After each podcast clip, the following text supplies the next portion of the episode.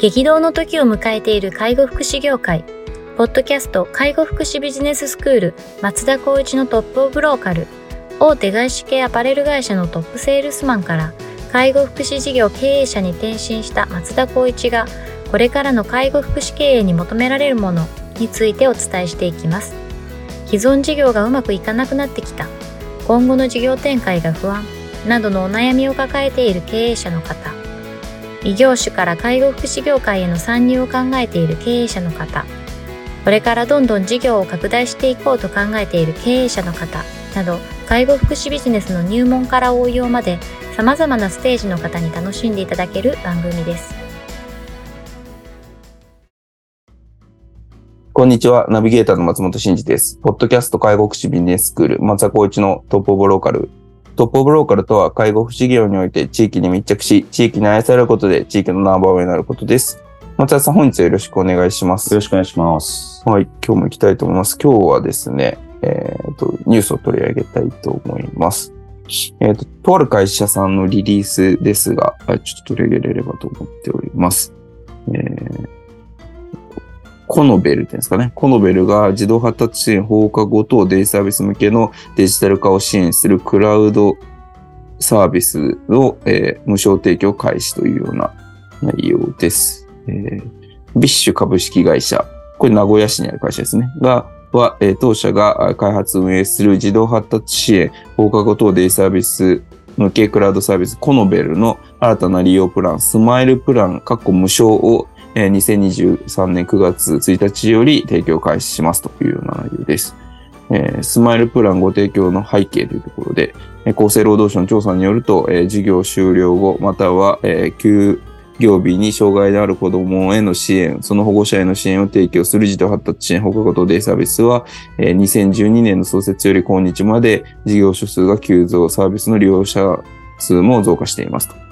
児童発達支援放課後等デイサービスでは、子供を真ん中に置いた取り組み支援の推進、子供と家族のウェルビーイングの向上が期待されます。スタッフの日々の支援内容の共有、情報発信がますます重要になるため、えー、保護者からの施設利用の申請手続きをスムーズに行えるよう ICT を活用した負担軽減が求められますという、まあ、これ背景ですね。で、えっ、ー、と、実際どのようなサービスかというと、えー、コノベルを提供する私たち VISH 株式会社は、2010年に幼稚園、保育園、認定子ども園向けのクラウドサービスを開発提供しましたが、え、国が ICT を導入する、え、導入を支援する補助事業が始まったのは2017年。世の中に ICT が普及するまであまりに長い道のりでしたと。当時、え、時間とゆとりのない保護保育者、保護者の連絡手段のデジタル化、業務効率化の、業務の効率化に挑む会社は少なく、技術者、サポートスタッフ、そして現場の皆様と共に現在普及するようなサービスを作り上げてきました。結果として子供を真ん中に関わる人すべてに笑顔が溢れ、私たちのクラウドサービスも継続率、えー、98.8%という指示をいただいてまいりました。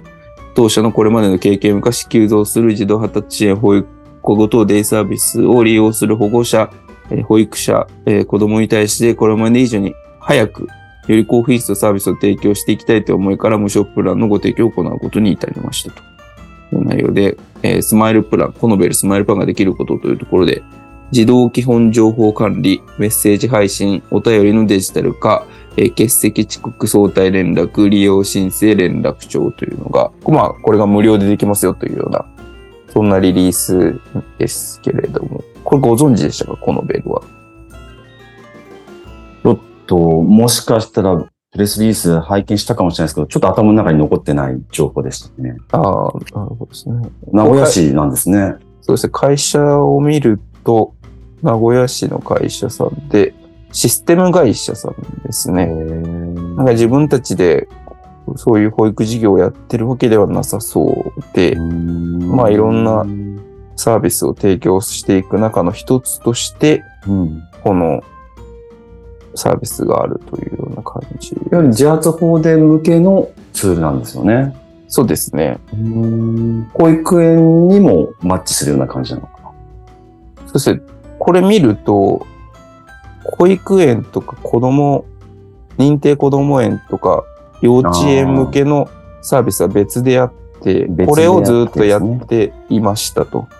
で、まあ、あの、今後、その伸びてくるから、うんうんうんあの、自発法令が、それ向けに新たに、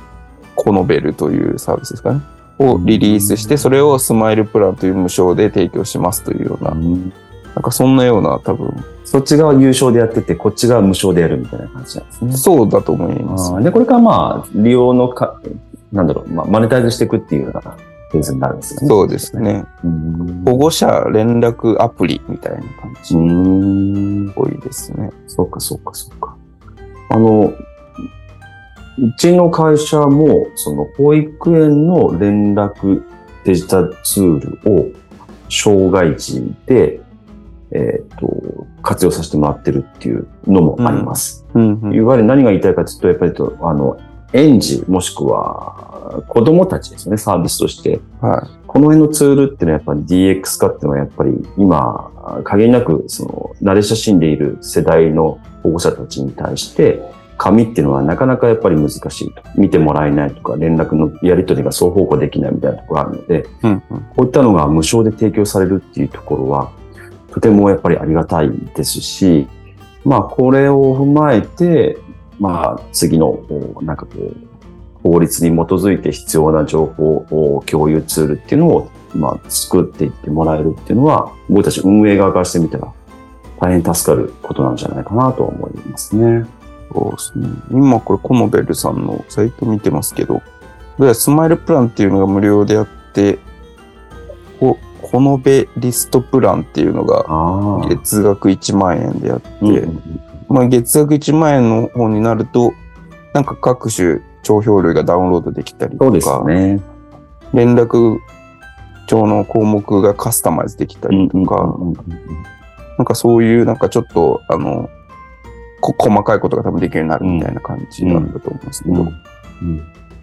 この連連絡帳みたいなところっていうのは、まあ今保育園のやつ使ってらっしゃるとおっしゃいましたけど、やっぱり皆さんこうデジタルなものをややられてるか、事業所が多いっていう感じです。そうですね。いろんなツールを使ってるケースがあります。単純に、えっと、日本のツール普及率が一番高い LINE うん。を使って保護者とのやり取りをするっていうような形ねもあったりするんですけど、そうすると結構 LINE を使う方が多いんですけど、LINE ってなんか一時少し情報漏洩したりとか、ああ、そうですね。使い方によっては例えば、えっ、と、障害児のお子さんで、あんまりこう共有してほしくないのに、他の方にも共有されたとかっていう部分で、少し問題になったっていうのもあったんで、LINE を少し敬遠する方もいらっしゃる。うんうんうん。で、かつ、保育園のこういったような無料プランってなると、その辺がすごく立て付けがしっかりしてるので、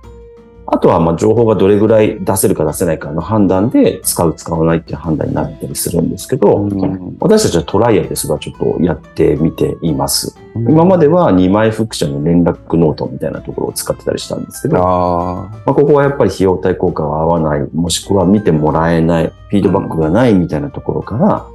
まあそういうのをツールを使いつつ活用しながら、業務コストの削減と、まあ情報共有を少しもうやっぱりこう、しっかりと促進しようみたいな観点で取り組んでいたりしますね。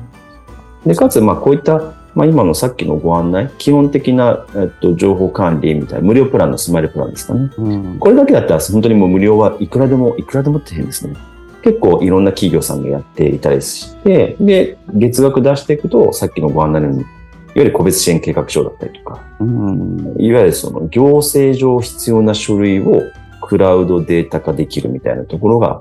紐づいてくると、そうするとまた、例えばですけど、えー SMS 買いポケだったりとか、リタリコさんだったりとか、あとハグさんとか、この辺が多分主要な、あの、このシェアを占めてるような会社だと思うんですけど、その辺と多分相対するようなサービスなのかなっていうふうにも感じましたよね。そういうその、まあ、レセプトっていうんですかね。せはいそういうソフトも、会社さんもこういう連絡アプリみたいなのを提供してるんですか？えっと、してるところとしてないところがああ。なるほど、なるほど。はい。いや、してハグさん、ないところとハグさんなんかは多分あの、自社運営しているので、あリタリコさんもそうだと思うんですけど、自社運営しているので、その辺は絶対必要だよねっていうことで作ってたりします、ん、なるほど、なるほど。あと、請求に特化しているようなところ、例えば SMS さんだとしたら、その辺は一応あるんですけど、どちらかというと、こうなんか単体ツールみたいなところ、うん連動してるみたいなところに関しては、その、最初に言ったハグサインやリテラボさんに比べれば、少し、えっと、UI 的なもの、UX 的なものっていうのが、ちょっとこう事業所よりかどうかってなると、まあ、寄ってはいるんですけど、より寄っている部分がハグさんやリテラボさんかな、うんみたいなことは僕はちょっと印象は持ちますね。確かになんか、ちょっとイメージですけど、あんま使いやすそうなイメージじゃないですよね。ちょっと正直。そうなんですよ。あだからコノベルさんのスマイルプランで今無料化されてるのも、多分そういったのもしっかりと、あの、ビフィードバックしてもらいつ、しながら、多分そこにー参入していこうとか、必要だとされてるからやっていこうみたいな思いでやっていただいてるとは思うので、うん。まあだからまあ事業所の、その本当に法律改定に伴ってサービスの内容、それこそ連絡ノートも基本的には実績に基づくので、うん。ああることは前提。もうこれちょっとロアカールールがあるんですけど、で、ここに紐づいていって多分、えっと、加算うん、があ紐づいてくる。何を取ってるか、どんな人がいるか。で、シフトがあって、計画書があって、で、基本情報管理っていうのは多分、あと、モニタリングとかカンファレンスとか、アセスメントっていうところになってくると思うので、この辺がしっかりと管理されていれば、い一元管理できていれば、多分業務コストも減るし、うん。うん。親御さん、保護者さんとのやりとりもスムーズに情報提供できるよね、みたいな。まあ、地域包括の少しスモール版みたいな 感じのイメージになってくれるといいなっていうのは個人的に思ってますね。なるほど。まあ、きっと、いろんなプレイヤーが、こういう辺にもいるんで、ちょっと無料でもないとなかなか取れないっていうところがあるのかなそうそうそう、それはあると思います。ちょっと思いながらもう見見てましたけど、わあでもそうなりますよね。なかなか難しいっすよね。このデジタルツールで。そうですね取っていくっていうのは。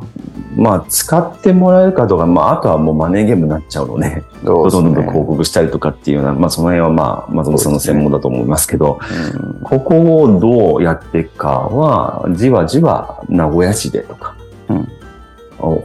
基本的には、まあ、保育園とか幼稚園のところと、まあ、この辺は結構障害と、結構表裏一体な部分、グレーな子もいたりとかするので、うんそれの情報がどれだけ取れるかによって、多分サービスの差別化、区別化ができるのかなっていうのも、